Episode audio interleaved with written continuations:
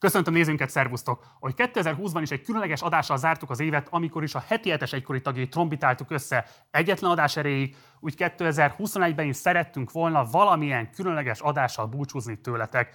Így esett a választásunk a Megasztárra. Így a mostani adásban az egykori zsűri tagokat, énekeseket, a kreatív háttérstáb tagjait, valamint a férfi műsorvezetőt hívtuk el, hogy a mostani adásban közösen emlékezzünk meg a legendás show műsorról. Mindenképpen iratkozzatok fel a csatornára, ha még nem tettétek volna meg, illetve a lehetőségetekben áll, akkor fizessetek elő a Partizánra a Patreon felületünkön keresztül, hogy hozzáférjetek az extra, vágatlan tartalmainkhoz is. Kezdünk!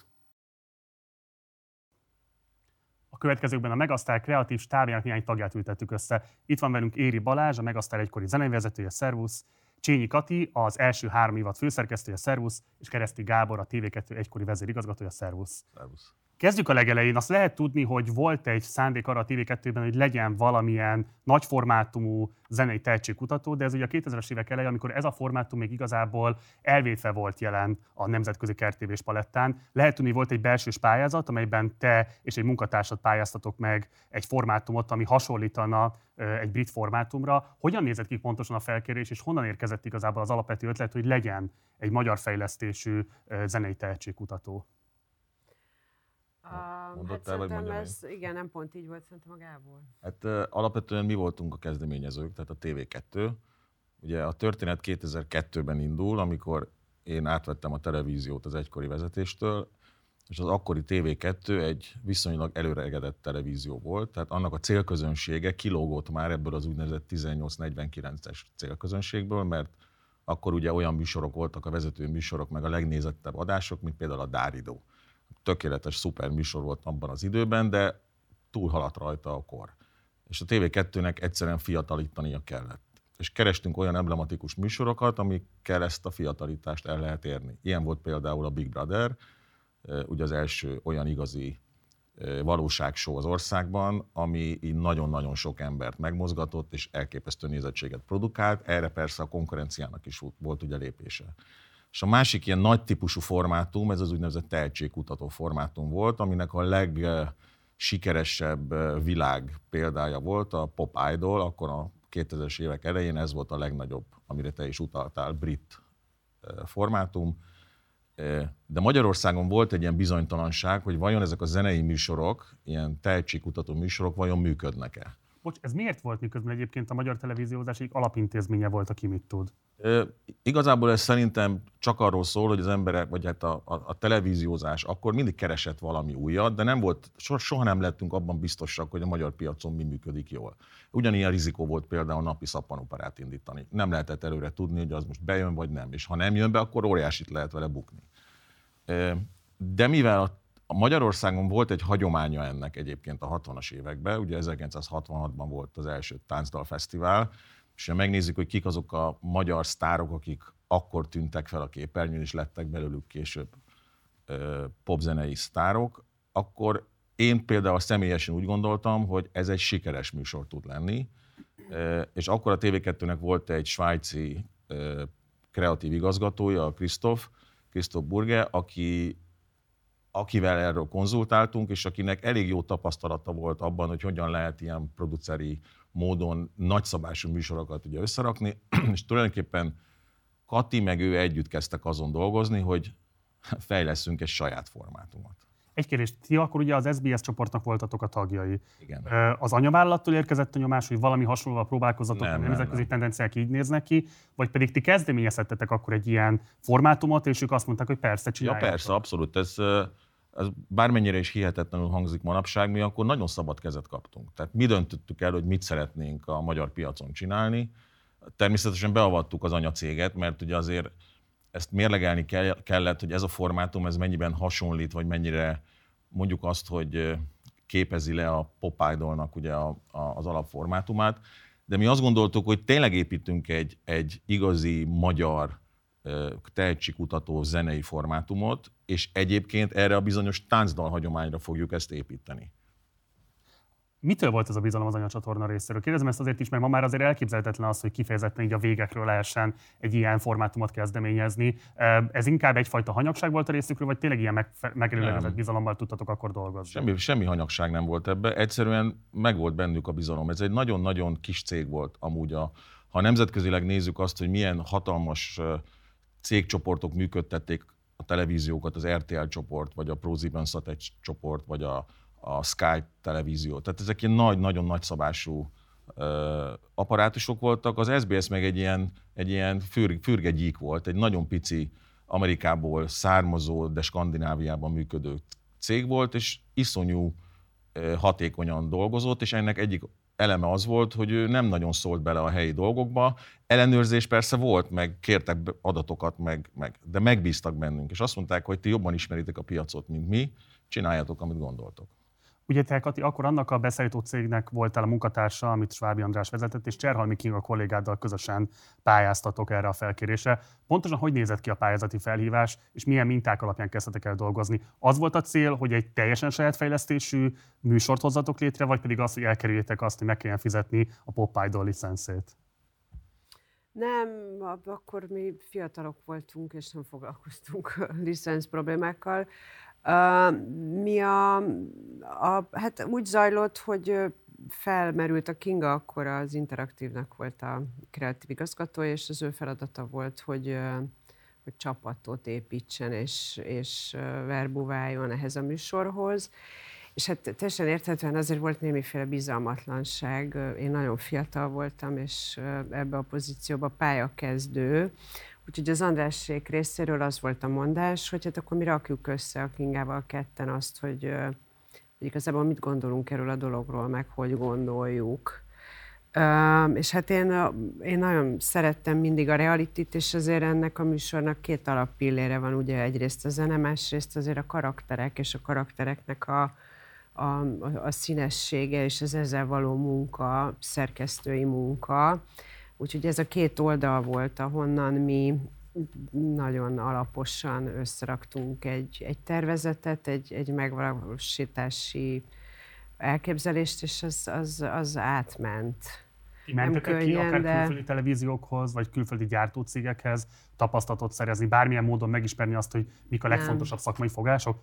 Teljesen nulláról ti az összes kamerapozíciót, az arculatot, nem, a kamerapozíció az rendezői kérdés, és azért ott volt mellettünk egy lengyel Zsolt, aki egy meg kipróbált szuper profi rendező, de a tartalmi kérdéseket azokat abszolút. Volt még egy alkotótársunk, a Kalmár Andris, ő a TV2 részéről, ő a Krisztof Bürgének volt a Uh, úgyhogy tulajdonképpen így, így közösen ezeket az alapokat mi raktuk le. De az, hogy, a, az hogy, hogy valójában ez a műsor mitől lesz másmilyen, meg mitől lesz húsba vágó, meg azt azért úgy addigra már tudtuk tapasztalatból, vagy szóval volt egy erős elképzelés. Azt mondod, hogy reality és tehetségkutató ötvözése valamilyen szempontból. Ugyanakkor pont az első évadban abszolút eh, hiányoztak azok a reality elemek, amik ma már egyébként az összes ilyen tehetségkutatónak menetrendszerűen a sajátja, és őt inkább szólnak már a realityről, és mellé van valami fajta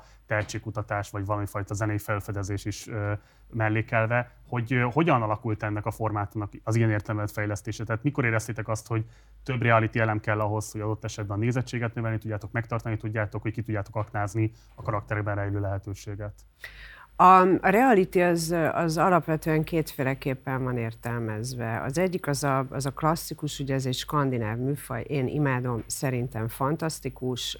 Az egyik az az az iskola, amiben én hiszek, és szerint dolgoztam mindig, ami azt vallja, hogy egy, egy műsornak és egy stábnak az a feladata, egy ilyen projektben, vagy bármiben, amiben civilekkel dolgozunk, és nem scripted formátum, hogy a karaktereknek egy olyan közeget biztosítson, ahol a saját jegyeik és a saját történeteik erősödhetnek, virágozhatnak, előtérbe tudnak kerülni. A másik iskola, ami egyébként ma már az alapvetés, és nagyon régóta láttam, a, a, hozzáteszem, hogy ez egy, egy macerásabb és feltétlenül drágább megoldás, de szerintem sokkal, sokkal izgalmasabb. Az újabb, és a, és a mostanában már Magyarországon abszolút divatos az az, amikor egy, amikor egy szerkesztőség úgy dönt, hogy majd ő kitalálja uh-huh. házon belül, hogy, hogy ki milyen karakter, és, és milyen irányba kit és hogyan kell vinni. Ez az egyszerűbb, ez az olcsóbb, ez a, ez a, ez a gyorsabb. A, amikor én realityről beszélek, akkor én, én úgy értem a mi műsorunkban egyszerűen portrék és olyan interjúk voltak, amik, amik megmutatják, olyan, olyan szituációk, amik igazából öt kamerával voltak forgatva hosszú órákon keresztül egy-egy mondattér. Válaszoltam? Szerintem igen. Oké. Okay. Balázs, hogyan nézett ki a munkamegosztás? Ugye zenei vezető voltál, tehát alapvetően hangszerelésért feleltél, azért feleltél, hogy hogy fog megszólni konkrétan az adott dal, de melletted voltak zenei producerek is, akik a dalválasztásért feleltek alapvetően. Hogyan nézett ki igazából a munkamegosztás kettőtök között, vagy többetek között? Nem mellettem, ők fölöttem voltak, ők meghatározták a, a zenei formátumot tulajdonképpen ők választották a dalt, ők választották a, a, a zenei formátumokat. Mi mindig megkaptunk egy pontos elképzelést arról, hogy, hogy körülbelül ennek a dalnak hogyan kell elhangzani ahhoz, hogy a, a versenyzőhöz stílusban, formában illeszkedjen. Aztán mi igyekeztünk megfelelni ennek a feladatnak. Nagy szerencsénk volt, mert egyrészt többnyire egy nagyon jó muzsikusokkal dolgozhattam együtt, és sikerült, megfelelnünk, tehát nagyon ritkán vallottunk kudarcot, de azért előfordult olyan, hogy az adásban kiderült, hogy hopp, hát mellé lőttünk, és előfordult, hogy egy-egy versenyző sajnos nem úgy tudta megmutatni magát, hogy szerette volna. De szeretném elmondani, hogy egyébként ezt a szabadságot, amiről beszéltek a Katiék is, mi az első részekben ér, érzékeltük is. Tehát, e, e, hogyha relati, relat, hogy, Relativizálni? Hogy, nem, nem, nem, tehát hogyha ezt a reality-ről beszélünk, ez a zenében is megjelent, hogy nekünk volt időnk ezt a zenét formálni, volt alkalmunk kísérletezgetni, hogyha nem öt órát kellett egy mondatért forgatni, de mi tudtunk több változatot készíteni. Igen. És ez a, ezekben az első egy-kettő-három műsorban szerintem ez hallható volt, és a zenét felértékelte. Mikor és ki kért föl igazából arra, hogy te vegyél részt a Megasztárban? Én Pieróval nagyon sokat dolgoztam, előtte több lemezének a producere voltam, mindenféle egyéb produkciókban, a Padödőtől a Sipos F. Tamás, nem tudom, sok lemezt készítettünk együtt. Én azt gondolom, hogy neki természetes volt, hogy engem hív, és én örültem is, mert hasonló munkát közösen nem végeztünk. Bár el kell mondanom, hogy amikor először hívott Piero, én féltem a kereskedelmi televíziós attitűdtől, és mondtam, hogy jó, jó, csináljuk, de nem kell, hogy a nevünket meg az arcunkat mutassuk. És erre azt mondta Piero, hogy ez szép gondolat, de mindenképpen ő úgy szeretné, hogyha minden adásban lenne egy olyan ö, produkció, ahol egy száz zongorával énekelne egy versenyző, mert annak egy egészen más hangulata van, egészen más, hogy mutatkozik meg és hogy hát akkor csak nem fog más beülni zongorázni, hogyha... És akkor mondtam, hogy jó, jó, hát beülök, és a, a legelső produkcióban Tóth Verát kaptam a Hamu és Gyémántal. Mm. És amikor elmentem a próbára először, hogy megnézzük, hogy ez hogyan hangzik, meghallgattam a Verát, az énektanárnő Mirté volt az énektanárnő, mondta, hogy hát ez ilyen. És leültem, elkezdtem zongorázni, Vera elkezdett énekelni, és úgy ott volt ez a produkció. És mm. akkor másnap eljátszottuk a felvételen. És harmadnap, azt hiszem, hogy ugye felvételről ment akkor az az adás, nem tudom, keddenként volt. Igen, az elődöntő volt, igen. Elődöntő, és akkor kedden lement ez az adás, és akkor úgy gondoltam, hogy jó, hát meg vagyunk, majd jön a pénz, meg dolgozunk, és egyszer csak ez a dal olyan nagyon jelentőségtel. Kiderült, hogy ezt rengetegen megnézték, rengetegen megszerették, és hirtelen megéreztük, hogy ez, ez a műsor, ez az egész, amit mi most csinálunk, ez több annál, mint ahogy, ahogy eredetileg én ezt képzeltem. Itt is előkerült ugye a Pop Idol, mint előkép, és az egy visszavisszatérő vád volt meg aztán a kapcsolatban, hogy az igazából egy koppintása ennek a brit formátumnak. Mi volt az alapvető különbség, és mit reagáltok erre a kritikára? Hát ugye számtalan olyan műsort tudok mondani a, a televíziózás történetében, ami mondhatjuk, hogy koppintás, vagy, vagy inspirálódik egy másik műsorból. Inkább azt mondanám, hogy, hogy, hogy az a fontos, hogy, hogy maga a műfaj volt jelen különböző piacokon, és láttuk, hogy ez egy nagyon sikeres dolog. Tehát addigra már Németországban, Angliában ez egy nagyon sikeres műsor volt.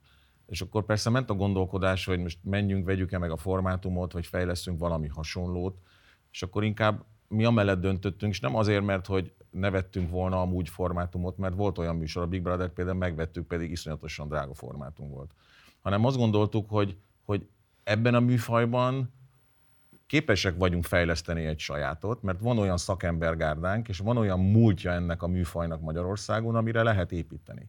És ezért döntöttünk úgy, hogy, hogy nem egy nem, egy, nem megvesszük a kész ready terméket, hanem, hanem mi fogjuk ezt cizellálni, magyar, magyar dalok köré, köré fogjuk főleg építeni, szabad kezünk van abban, hogy milyen módon választunk. Amit a Kati elmondott, az nagyon fontos volt, és főleg az első három epizódban ez, ez érezhető volt, hogy, hogy nagyon-nagyon tudatos módon válogatódott ki például a zsűri. Nem biztos, hogy egy külföldi formátum gazda megengedte volna azt, mondjuk, hogy egy alter figura üljön a, a zsűriben. Bakács a Bakács Tibor settenkedő abban az időben azért. Vagy a Soma. Vagy a, vagy a Mamagé és a Soma, érted? Tehát, hogy mi azt gondoltuk, és ebben egyébként nekünk is volt Katival meccsünk, én ugye, mint megbízó, meg mint a kvázi egy picit az ötletgazda, és akkor jött a Kati az prezentációkkal, mert minden héten volt egy ilyen megasztáros nagy meeting, és akkor mindig elmondták, hogy hol tartanak, most éppen Például volt egy ilyen, hogy akkor a zsűri összetétele, és akkor ott fogtam a fejemet. Nem azért, én ráadásul személyesen ismertem Mivel a settenkedőt. Azt mondta, hogy Gábor, neked is haladnod kell a korral, és hidd el, hogy ez jó lesz. És akkor én ott Jó, de hat, hatodszorra szerintem kifejeztem. Igen, és én mondtam, de Kati, mi egy mainstream televízió vagyunk, én imádom őket, imádom, de hát ezek, hogy fogják a mi nézőink őket, őket megérteni egyáltalán? És akkor Kati mondta, hogy de figyelj, hidd el, hogy kellenek ezek a különbözőségek, és kellenek a szókimondó, őszinte zsűritagok, és tulajdonképpen ott összeállt ez az egész egy ilyen, egy ilyen elképesztően jól működő történet. Te látod a zsűri működését, mielőtt egy adásba engedted, vagy ez egy teljes lutri volt? Teljes lutri volt. Nem is csináltatok egy pilot adást, vagy. Hát felvételről nem. láttam már, amikor elkészült. Nem. És tudod, az elsők a válogatók voltak, amikor jöttek ezrével, érted a jelentkezők, és, mutattak ilyen felvétel részleteket, és ott ültem, és mondta, ez fantasztikus, hogy ez az egész működik. Nick Cave kapcsán mivel tudott meggyőzni a Kati, hogy enged adásba? Hát, igazából onnantól kezdve, hogy, hogy, hogy kialakult a, a teljes koncepció, hogy ez hogy fog kinézni, mi lesz az adások menete, onnantól kezdve azt gondolom, hogy már minden részletet simán elengedtem. Tehát azért az interaktívhoz volt némi közöm, mert Andrással annak idején azt mi együtt alapítottuk, tehát ismertem a szereplőket, hogy kik dolgoznak a produkcióban, Tudtam, hogy a Lengyel Zsolt az ország legjobb rendezője volt, és Szóval ez egyszerűen sikere volt ítélve. Az, hogy ez ekkora nagy duranás lesz, azt én azért bevallom őszintén nem gondoltam volna. Uh-huh. Tehát az, hogy a második, harmadik szériának a döntője az arénában volt úgy, hogy 20 valány ezer ember eljött megnézni élőben a, a, a műsort, olyan volt, mint egy hatalmas nagy rockkoncert. Azt azért nem gondolta volna senki. Jó, van néhány alapvető emlék szerintem a Megasztára kapcsolatban, amit érdemes esetleg visszaidézni. Többen visszaidézték például azt is, hogy milyen fontos szerepe volt a roma reprezentáció kérdéssel kapcsán. Nézzük meg egy összeállítást abban, amiben kifejezetten roma szereplők énekeltek, és aztán beszéljünk erről a kérdésről. A múltam,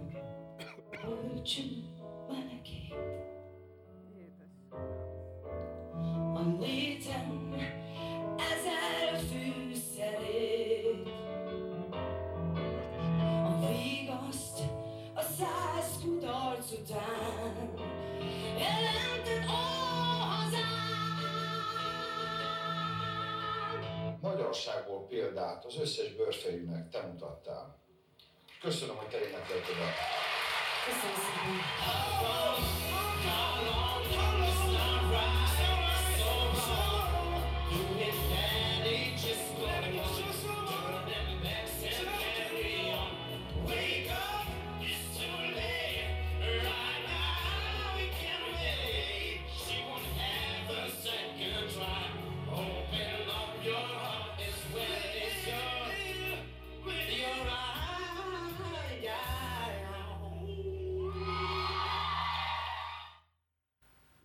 nem kérdés, hogy szerintem ezek a felvételek, akik ezeket élőben látták, azoknak máigható emlékek. Viszont egy nagyon fontos kérdés, azért alapvetően a kereskedelmi televíziózás Magyarországon nagyon tartózkodó a roma szereplők bemutatásával kapcsolatban, sőt kifejezetten sokszor kártékony és toxikus szerepeket ad ki roma szereplők számára. mi miatt váltott a TV2 éppen ennél a műsornál, és miért érezte azt, hogy itt teret lehet engedni egy addig teljesen szokatlan roma reprezentációnak? Hát azért azt visszautasítanám, hogy ott bármifajta tudatosság lett volna a mi részünkről abban, hogy, hogy más műsorokban figyeljünk arra, hogy ne legyenek túl reprezentálva, vagy ilyesmi, semmilyen nem volt. Ebben a műsorban szerintem egyetlen egy dolog volt a, a, az alfája és omegája a dolognak, a tehetség. Tehát amikor bejött az a sok ezer ember, és odaállt a zsűri elé, és ugye akkor szárazon kellett a legelején énekelni, ők egyszerűen kiválasztották a tehetségeket. És ennyi roma származású tehetség volt. Ez, ez semmifajta tudatosság, pozitív diszkrimináció, semmilyen nem volt. Tehát nem volt direktíva, vagy, vagy bármi, amit mi meghatároztunk volna. Egyszerűen szabad teret engedtünk a tehetségnek, és ez jött ki belőle. Akkor másként kérdezem, amikor láttátok azt, hogy ezek az emberek tehetségesek, de mellette még romák is, azt nyilván értettétek, hogy itt egy teljesen új típusú roma szerepfelfogás lesz látható nézők milliói számára. Tehát menőknek látszanak, rendkívül jól énekelnek, rendkívül könnyen lehet azonosulni velük, tehát egy rendkívül pozitív kép, ami azért addig szerintem is azóta is alapvetően hiányzik a magyar médiából. Ezzel bármilyen módon kezdtetek-e bármit is ti, a műsorkészítői Kati? Azt, hogy menőknek látszak, azt nem tudom értelmezni. Jöttek, énekeltek, csodálatosak voltak, voltak ki a romák és a nem romák között is volt olyan versenyzőnk, akivel ezért vagy azért nehéz volt, vagy könnyebb volt, vagy bonyolultabb, vagy át vissza kellett vinni a határon két havonta, mert lehet a vízuma. Igen, szóval mindenféle verzió volt, ez, ez nem volt téma. És az, hogy az ember magában örült, én örültem, ez egy, az egy másik dolog, de egész egyszerűen ez egy olyan dolog volt, amiről soha senki nem beszélt, soha senki nem kérdezte, nem számoltuk meg az újukon, újunkon, ez, ez történt ez a dolog. Egyébként írt róla a New York Times egy cikket, az menő volt. Amiben ezt emelték ki. Hogy uh, milyen sokat tett, igen. Hát elég szomorú egyébként, de hát... Akkor hadd mutassak egy másik bejátszást, mert szerintem azért abban már volt tudatosság, hogy amikor ugye az egyik arénás uh, zárókoncert uh, került megrendezésre, akkor ott ti Palcsó Tamást és Karamelt tettétek a jégszívvel a színpadra, ami a mai napig szerintem egy nagyon meghatározó médiatörténeti pillanat. Úgyhogy nézzük meg akkor pontosan, hogy hogy nézett ez ki, és aztán beszélgessünk konkrétan erről a koncertről. Csábít egy éj,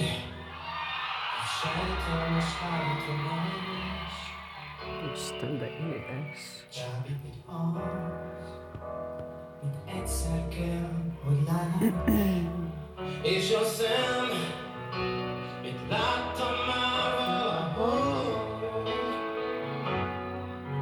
És kék És olyan szép. Fú, de jó.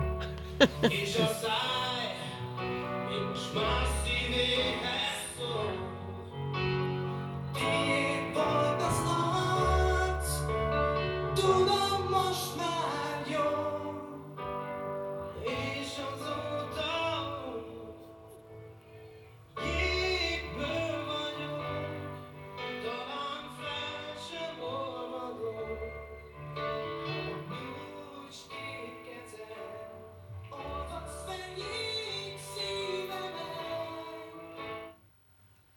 Ugye csak egy picit a kontextus képezzük meg, hatalmas siker, elképesztő gyorsasággal folynak el a jegyek erre a koncertre, lehet tudni, hogy a belsős repjegyeket is szétkapkodták a kollégák, és itt azt is lehet tudni, hogy a politika is bejelentkezik, ugye az egyik páholyban Orbán Viktor, a másikban Gyurcsány Ferenc figyel, nyilvánvalóan milliók nézték ezt a képernyőkön keresztül, tehát felteszem, hogy tisztában és tudatában voltatok annak, hogy ez most egy kiemelt érdeklődéssel övezett pillanat lesz. Azt nem tudhattátok, hogy médiatörténeti pillanat lesz-e belőle, vagy sem.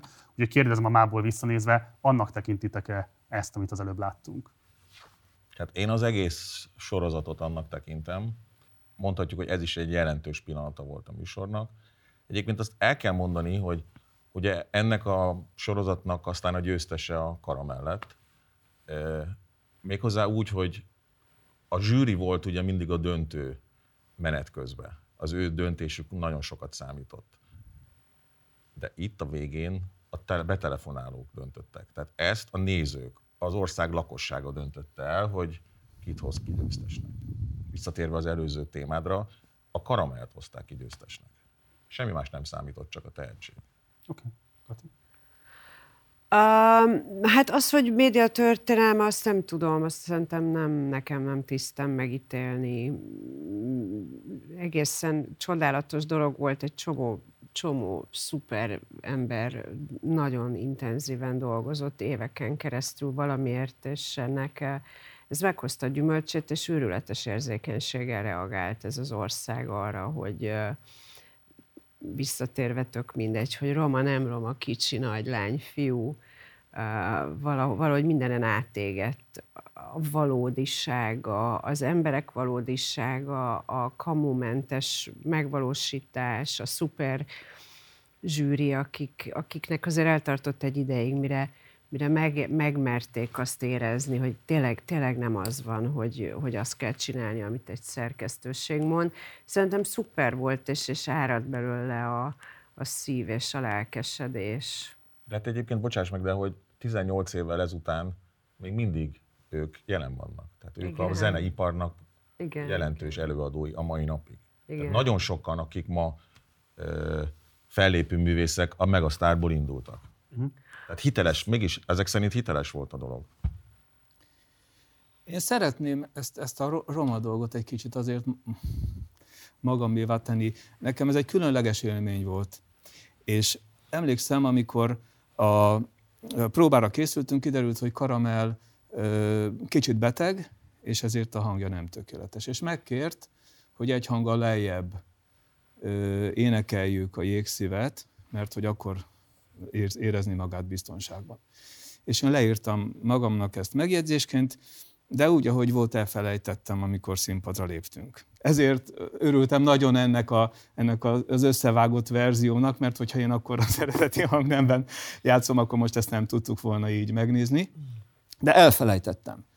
És amikor elkezdtem játszani a Vempet, Karamel elkezdte énekelni, és rám nézett, kicsit ilyetten, hogy most akkor mi történik. Én akkor már nem akartam visszamodulálni, gondoltam, hogy hát lesz, ami lesz, megcsináljuk. És elkezdte a karamell énekelni, és én azt gondolom, hogy azóta is érzékelhető az a küzdelem, az a hősies kiállás, ahogy ő ezt meg, meg, megoldotta, megcsinálta ezt a dalt. És nagyon-nagyon őszinte, nagyon klassz pillanat volt. És később visszagondoltam, én az, az, az előadás közben lementem a nézőtérre megnézni, hogy lentről hogyan néz ki ez az egész produkció, és mondtad, hogy az egyik páholyban Orbán Viktor, másikban Gyurcsány Ferenc. Gyurcsány Ferenc nem a páholyban át, hanem len a nézőtéren át, a gyerekeivel. Kim, ahogy kimentem az ajtón, ott néztem a koncertet, és akkor jobbra néztem, és láttam, hogy ott, ott áll egy figura, és gondoltam, hogy hát ez a Gyurcsány Ferenc, a miniszterelnök. Hát, nem, akkor még sportminiszter volt elvileg. Akkor, akkor nem tudom, de akkor valami. Tehát, hogy Gyurcsány Ferenc, itt áll, izé, tudom, milyen érdekes, visszamentem és zongáztam. És akkor hogy az eszembe jutott, ezen gondolkoztam, amikor mentem fel a színpadra, és mondta, hogy ilyen hülyeség, a politika megzavar engem ebben az egész dologban. De amitől a, amitől a romaság. Ez kiderült, hogy én ezt akkor elrontottam, és a, a Megasztárnak nagyon nagy figyel, nagyon nagy média, ilyen, nem, nem tudom, akkor Facebook volt-e, vagy ilyesmi, de ilyen nagyon-nagyon sok ilyen komment érkezett valamilyen weboldalakon, ilyen, ilyen reakció. És emlékszem, hogy ne, én kaptam olyan üzeneteket, hogy én szándékosan el akartam rontani a karamell produkcióját Jaj. azzal, hogy, hogy nem, nem egy hanggal lejjebb, és hogy így akkor meg. Miért ez kiderült, hogy neki volt egy ilyen kérés? Mondom nekem, hogy én, én rasszista vagyok, meg nem tudom micsoda, és hogy a, hogy a roma srácot uh-huh. akartam hátrányos Kicsi helyzetbe. Kaptam egy csomó ilyen, ilyen üzenetet annak idején. Úgyhogy nekem ez egy nagyon, nagyon nagyszerű és nagyon különleges pillanat volt. Az is kérdeztem meg, hogy hogyan hatott rátok az, hogy a, akkoriban még talán nem olyan jelentőséggel bíró Gyurcsány Ferenc, tehát Orbán Viktor nyilvánvalóan az ország volt miniszterelnöke, a legnagyobb ellenzéki párt vezetője, szintén ott volt a koncerten, és felteszem, hogy mások is esetleg a politikai elitből tiszteletüket tették, mert volt azért kísérlet arra, hogy hogyan lehet a megasztár sikerét egy picit azért politikai tőke kovácsolására is használni többek között ugye Gyurcsány Ferenc sportminiszterként mondott egy beszédet a parlamentben. Nézzük meg egy rövid részletet ebből a beszédből, és aztán kíváncsi vagyok, hogy ti hogyan érzékeltétek ezt a fajta próbálkozását a nagypolitikának. Az elmúlt hétvége sok tekintetben és különbözőképpen de gyermekeinkről szólt. Gyermekeinkről szólt akkor, amikor sikeres 10 és 20 éves fiúk és lányok azt mutatták Magyarországnak, hogy ki lehet törni onnan, ahonnan elindultak, és lehet olyan teljesítményt nyújtani, akár énekesként is, amely előtt egy ország meghajtja a fejét. Tóth Vera és Olá Ibolya olyan lányok, mint amilyenek mi is lehetnénk, ha lányok lettünk volna. Olyanok, mint közülünk bárki. Pardon. De most már kicsikét többek ennél. Azt mutatták meg, hogy Magyarországon el lehet indulni egy úton, és a tehetség az nem az anyagi tehetőséggel párosul, és hogy olyan világot akarnak maguk számára, amelyben helye van a tehetségnek. Nem tudom, biztos, hogy hallottátok ezt a beszédet annak idején. Nem? Nem, nem Nem is jutott el hozzátok? Nekem tök új. Én életemben nem láttam ezt. Wow. És más Ennyire volt politikai, politikai. próbálkozások, hogy valamilyen módon nem tudom, bemehessenek a backstage-be, fotózkodhassanak, bármilyen módon rá épülhessenek a műsorra, és annak a farvízén egy kicsit maguknak is népszerűséget nyerhessenek. Hát az, hogy ők miért jelentkeztek be hozzánk, az az, az ő dolguk volt. Mi, mi aki, akiről úgy gondoltuk, hogy szívesen adunk mondjuk azt, hogy ilyen VIP jegyet, annak adtunk. Tehát, hogy én például az első döntőt, ami még nem az arénában volt, az első szériának a döntője az a millenárison, amit nem tudom akkor, hogy hívtak, akkor már millenáris volt. Uh-huh. A millenárisnak az egyik ilyen nagy épületébe volt, azt én Andy Vajnával néztem végig, mert ő is bejelentkezett, hogy neki ez nagyon tetszik ez a dolog, és hogy eljöhet el, és akkor eljött, és ott állt mellettem végig, és ott csápolt, és tapsolt, és nagyon, nagyon örült neki, nagyon tetszett. Ki tetszett neki a legjobban? Hát ő Ibolya fenn volt. Igen? Igen. Én is egyébként bevallom. Tehát, hogy ő, ő, a mai napig azt gondolom, hogy az egyik legtehetségesebb volt az összes induló közül. És akkor, na jó, erre mindjárt visszatérünk, Kati. Mi A volt politika bármilyen módon próbálkozott-e nálatok kopogtatni azért? kicsit- Nem. Nem. Nem, e- nagyon furcsa, most úgy végig gondoltam, hogy hány év telt el, azért más volt a retorika. Szóval Valahogy, valahogy nem, nem, nem lángolt körülöttünk minden ebben a fajta megosztottságban, és, és ilyen, ilyen, ilyen hatalmas, nagy energiákkal. Én szerintem, aki, aki jött és próbált jegyet szerezni, és sikerült neki, mert egyébként megasztár jegyekkel minden, gyakorlatilag mindent el lehetett intézni, a, szerintem az azért jött, hogy, hogy szórakozzon, és, és valamiért imádták az emberek. Én egyébként én, én teljes fejlővésnek gondoltam, amikor a Gáborék kitálták, hogy arénába legyen, tehát nem tudtam elképzelni, hogy az emberek ö, pénzt fizetnek majd azért, hogy... Te nem szeretted volna? Vagy nem, nem voltál az ötletnek a rajongója? Én, én, én nem gondoltam, hogy az emberek eljönnek. Ugye az, annak olyan költsége volt, hogy oda muszáj volt jegyet árulni a TV2-nek, és én, én, én rettegtem, hogy annál cikibb nincs, mint egy, Üres fél, stadion. mint egy üres stadion, igen, és egy hét alatt elfogyott. És ak- akkor viszont nagyon megijedtem. Tehát akkor meg azért ijedtünk meg, hogy... Egyébként érdekes, hogy ezt előbányáztátok, de érdemes lenne végignézni mondjuk a döntőt, hogy bevágtuk-e vajon az Orbán Viktort, meg a Gyurcsányt. Én azt hiszem, hogy Nézőként. be az Ebony és mintha Ivory talán, című Ugye egyszer talán, mintha megjelent. számra. Most, hogy így, így, így próbálok visszagondolni, tehát, hogy, hogy szerintem az az igazság, hogy ők Szerintem tulajdonképpen megkeres- tényleg azért jöttek el, mert érdekelte őket. És amúgy mindegyik a gyerekeivel jött. Igen, Tehát, meg a... Igen, És a gyerekek voltak a rajongók, ugye? igen.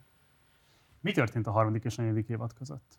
Ugye, ha végignézzük az összes évadot, akkor azt lehet mondani, hogy nagyjából két nagyobb korszak van a Megasztárnak, és van egy ilyen törésvonal a harmadik és negyedik évad között, ami két részre osztja ezt a korszakot. Ugye Kati, te onnantól kezdve nem voltál főszerkesztő az adásoknak, Gábor, te is távoztál a csatornától, Talán ez a válasz. Ez történt. de titeket leléptettek, magatok döntöttetek, Persze. mi történt? Hát ö, kronológiailag ez úgy történt, hogy az SBS, a- a- megemlítettük a céget, amelyik a tulajdonosa volt a TV2-nek, az SBS eladta a vállalatot, és megvették a németek, a ProSieben egy vette meg a, az SBS-t egyébként európai vállalatát, így a TV2 is átkerült hozzájuk, és én úgy gondoltam helyesnek, hogy én, lead, én, én, én elmegyek a TV2 éléről. Egyébként Németországba mentem. Várj, Ezt miért hoztad meg ezt a döntést? Hát attól, hogy van egy tulajdonosváltás, az miért kellene, hogy te a pozíciódban is válts? Ö, bevallom őszintén, egy öt év után egy icipicit belefáradtam ebbe a vezérigazgatói szerepkörbe. Én nem vagyok valójában egy igazi ilyen, ilyen top menedzser csávó, tehát én ugye a produceri oldalról jövök, én szerettem a kreatív résszel foglalkozni, tehát én úgy gondoltam, hogy nagyon jó volt, nagyon szép volt ez az öt év, de talán itt az idő, hogy ne ezt csináljam tovább, és akkor álmodoztam egy kicsit ilyen nemzetközi karrierről is, és gondoltam, hogy talán az a helyes döntés, hogyha én innen lépek egyet, és akkor kimegyek a nagy nemzetközi céghez. Így is történt, egy évre elmentem Németországba, és a Prozimiusat egy csoportnál voltam ilyen, ilyen alvezető, és nagyjából a kreatív dolgokért voltam felelős. Aztán nagy csalódás volt, most nem menjünk bele, de, de én akkor úgy döntöttem, hogy eljövök. És akkor ez elindított egy folyamatot egyébként, és az utódom pedig úgy gondolta, hogy bizonyos embereket ki kell cserélnie, és többek között az interaktív vezetőit elkezdték kicserélni, és akkor így megváltozott az egész kreatív környezete a televíziónak. Személyzeti politika következménye volt, hogy te elmentél, vagy pedig elkezdték megfogalmazni, elkezdtek megfogalmazni olyan elvárásokat egy esetleges negyedik évaddal kapcsolatban, amihez már nem akartál partnernek lenni?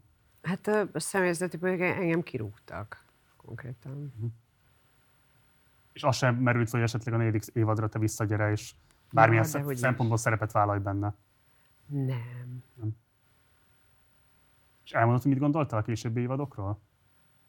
Ö, én, egy, hát én nem szerettem őket, én nem értek egyet különösebben, nem is igazságtalan lenne, mert azért keveset láttam, de én egy, én egy más fajta televíziózást képviseltem, amiről az elején beszéltem. Én én nem, nem hiszek abba, hogy egy, egy szerkesztőség az, az megmondja, hogy valaki hogyan legyen és mint legyen. Én egy, egy más minőséget, egy, egy más iskolát képviselek egyrészt.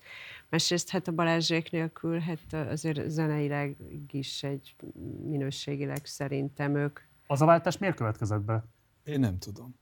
Én addig voltam ott, amíg a Katiék, tehát ez nem fordítva, nem nélkülünk a Kati, nekünk teljesen egyértelmű volt. Én megmondom őszintén, hogy Piero az első kettőt nagyon-nagyon magas igényel, tényleg tökéletességre törekedve maximálisan, de nagyon nagy szeretettel csinálta, rengeteget dolgoztunk, nagyon komoly munka volt. Novák Peti is egyébként hasonlóképpen hatalmas munka volt ez.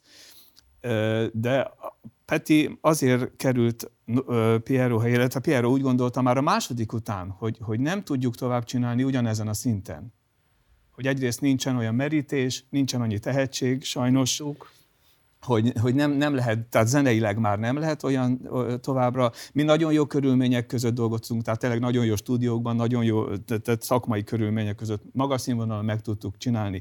Tudtuk, hogy itt csökkenni fog a költségvetés, tudtuk, hogy ez egy olcsóbb változat lesz már. Én azt gondolom, hogy azt nem lehetett egyébként vállalni. Mondom, Pierre ezt már a második után így gondolta, de én azt gondolom, hogy a harmadikban még azért benne volt az első kettőnek a lendülete, mondom Novák Petinek szintén köszönhetően, de teljesen egyértelmű volt, hogy ezt, ezt tovább csinálni, ez egy nagyon nagy kihívás, és én azt gondolom, hogy, hogy kellett, is, kellett volna rajta újítani, vagy formálni valamit.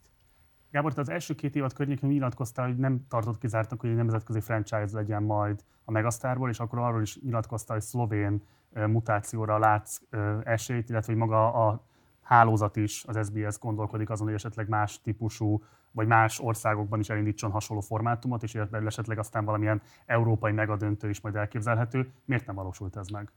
Hát alapvetően azért nem, mert, mert azok a csatornák, amik az SBS-nek a csatornái voltak, mert ugye egy ilyen, egy ilyen formátum úgy válik nemzetközivé, hogy, hogy az anyacég bevállalja más országokban is, hogy, hogy mondjuk a holland piacon, vagy Belgiumban, vagy Svédországban, ahol ugye nekik televízióik voltak, ott ezt elindítják.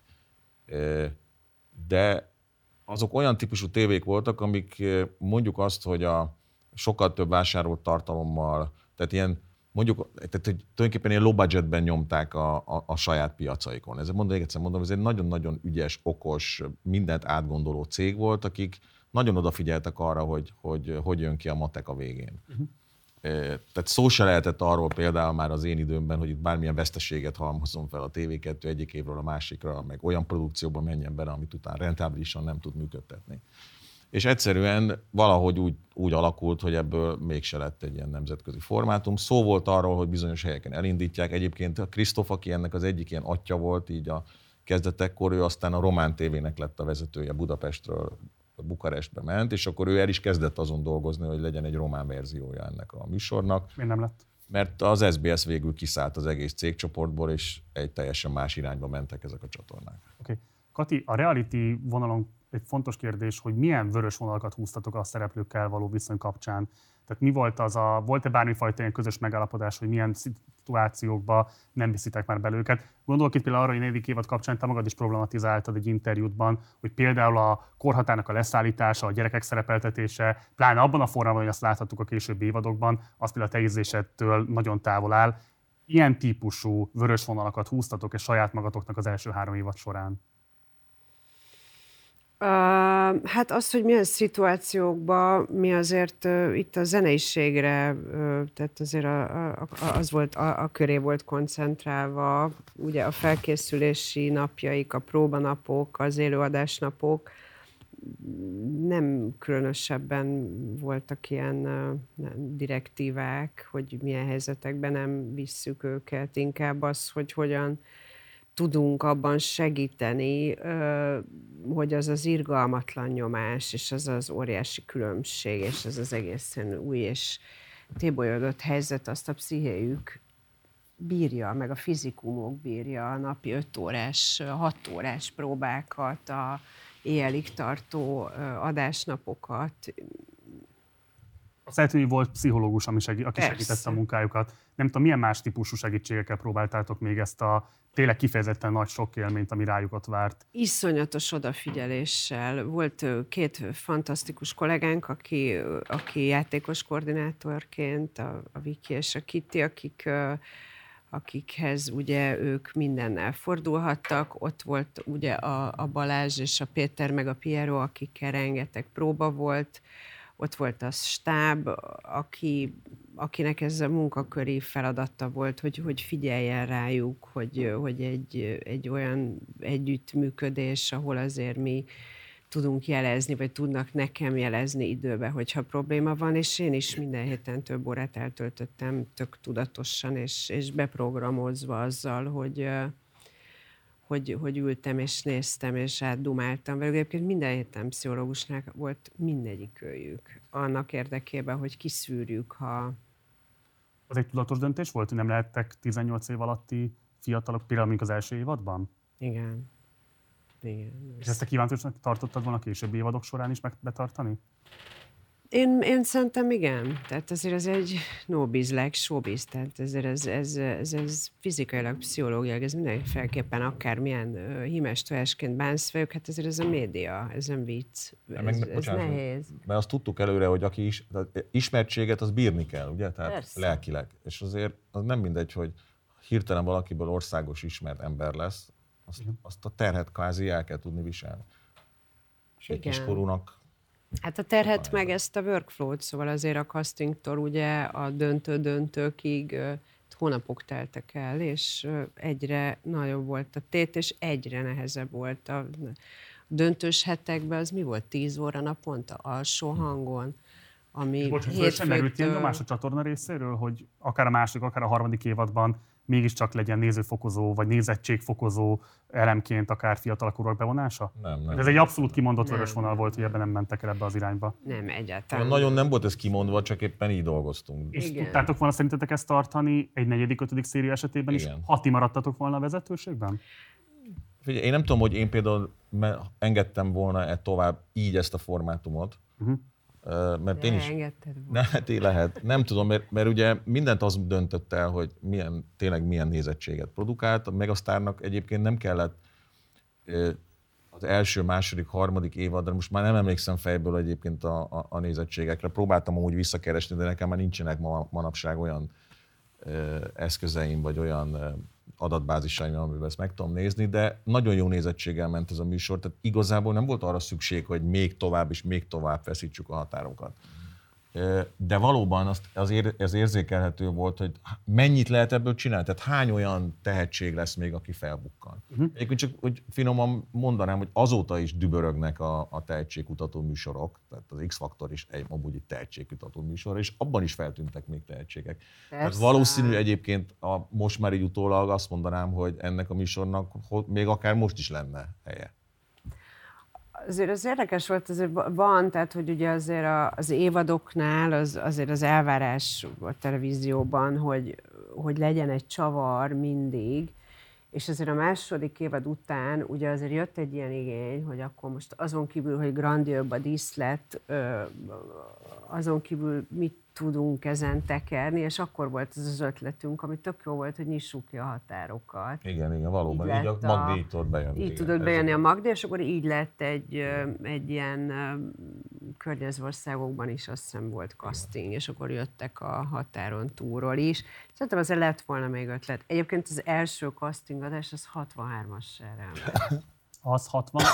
3-as serrel ment. Piaci, piaci részesedés, ugye ez. Akkor egy záró kérdés hozzátok. Ugye ma már konkrétan a kereskedelmi televízióban Magyarországon az ilyen nagyszabású sók mindegyike franchise. Minimálisan sincsen igazából saját fejlesztési műsor ezekben a televíziókban. Itt meg mégiscsak egy olyan műsornak az emlékadásában ülünk, ami egy magyar fejlesztés volt, még hogyha inspirálódott is nemzetközi példákból.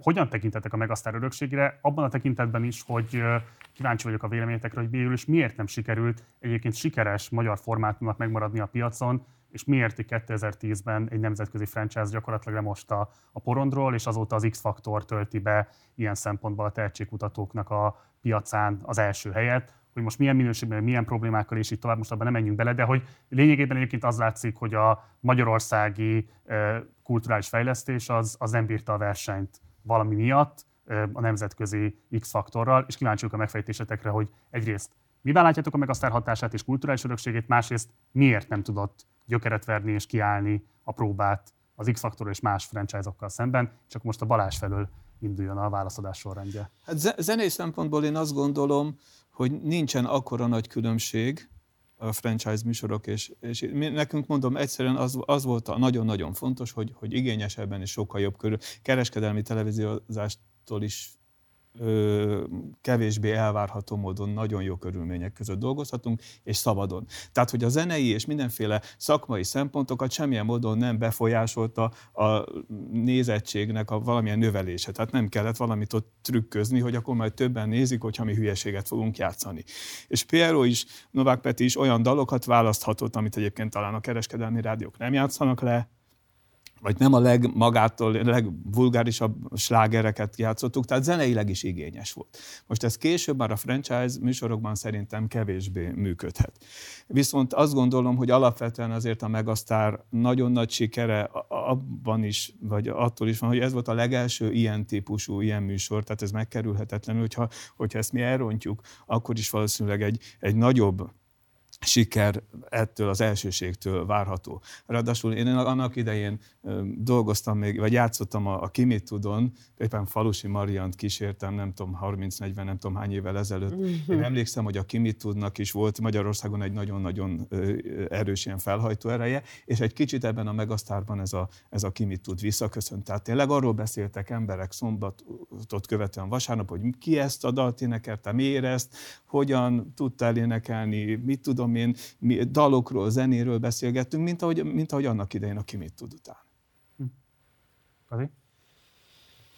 Um, bátor, bátor volt, érdekes volt, minőségi volt, nagyon nagy erők voltak abba fektetve a, a Megasztárban, hogy, hogy, hogy valóságos és érdekes dolgok hangozzanak el, különleges, tehetséges emberek, írtójó zenék, alapvetően a, a, a magyar kereskedelmi televíziózás az alul, alul becsül és alul értékeli a nézőknek az ízlését. És például Megasztár az egyik olyan műsor, ami bebizonyította, hogy igenis, igenis, ö, az, emberek, az embereknek van érzékük a jó és tartalmas és, és komolyabb, és, és a Nikkévet is uh, ugyanolyan lelkesedéssel hallgatják, mint a Neoton familiát, ha oda teszed nekik. Tulajdonképpen ezt akartam mondani, csak én, én bonyolultabban mondtam, igen. Hát nem tudok már erre mit mondani. Én, én azt gondolom, a Megasztárnak az volt az egyik óriási uh, ereje, hogy, hogy, hogy minden a helyén volt benne. Nem, nem, még nem említettük, de az, hogy Presser Gábor ott ült ebben a zsűriben, hát az szerintem fantasztikus és csodálatos dolog volt. Ő, mint az egyik legmeghatározóbb figurája Igen. a magyar könnyűzenének. És ő mondta ki valakiről, hogy te okos vagy, tehetséges vagy, ügyes vagy. Szerintem egyszerűen, egyszerűen, egyszerűen fantasztikus volt ez az egész, és, és ezt diaszták a nézők. Az, hogy miért vannak most franchise műsorok, hát azért, mert most úgy döntenek, hogy az talán egyszerűbb, mert az kész van, bizonyított, meg lehet venni. Igen, de nem a franchise a baj. Nem, azzal egyébként nincs baj, hát az, az egész Az iparág adat, erről igen. szól. Az, hogy egyébként az jó kérdés volt, hogy, hogy vajon miért nincs olyan magyar fejlesztette formátum a világban, ami innen indult. Egyébként meg van, mert a Halatortán az Magyarországról indult. Az is egy ilyen innen-onnan inspirálódott műsor volt, aztán mégis eh, innen indult. Egyébként a való világ az ugye egy, mondjuk azt, hogy Big Brother koppintás volt, amit továbbfejlesztett az RTL, és aztán ebből ne- nemzetközi formátum lett itt Kelet-Közép-Európában, mert végül megegyeztek az anyacéggel. Szóval itt azért nagyon sok mindent tudnék mesélni, ami már nem a Megasztár története. Gyere majd el egy másik interjú, és meséld el. Éri Balázs, Csényi Kati, Kereszti Gábor, köszönöm szépen, hogy itt voltatok. Mi köszönjük. Nagyon köszönöm a figyelmet, ez volt a Megasztár emlékadásunk. Köszönöm szépen az egész évben kitartó figyelmet, amivel a munkánkat követted. Várunk vissza 2022-ben is. Búcsúzom a teljes táb nevében. Én Gulyás Márton voltam. Ciao.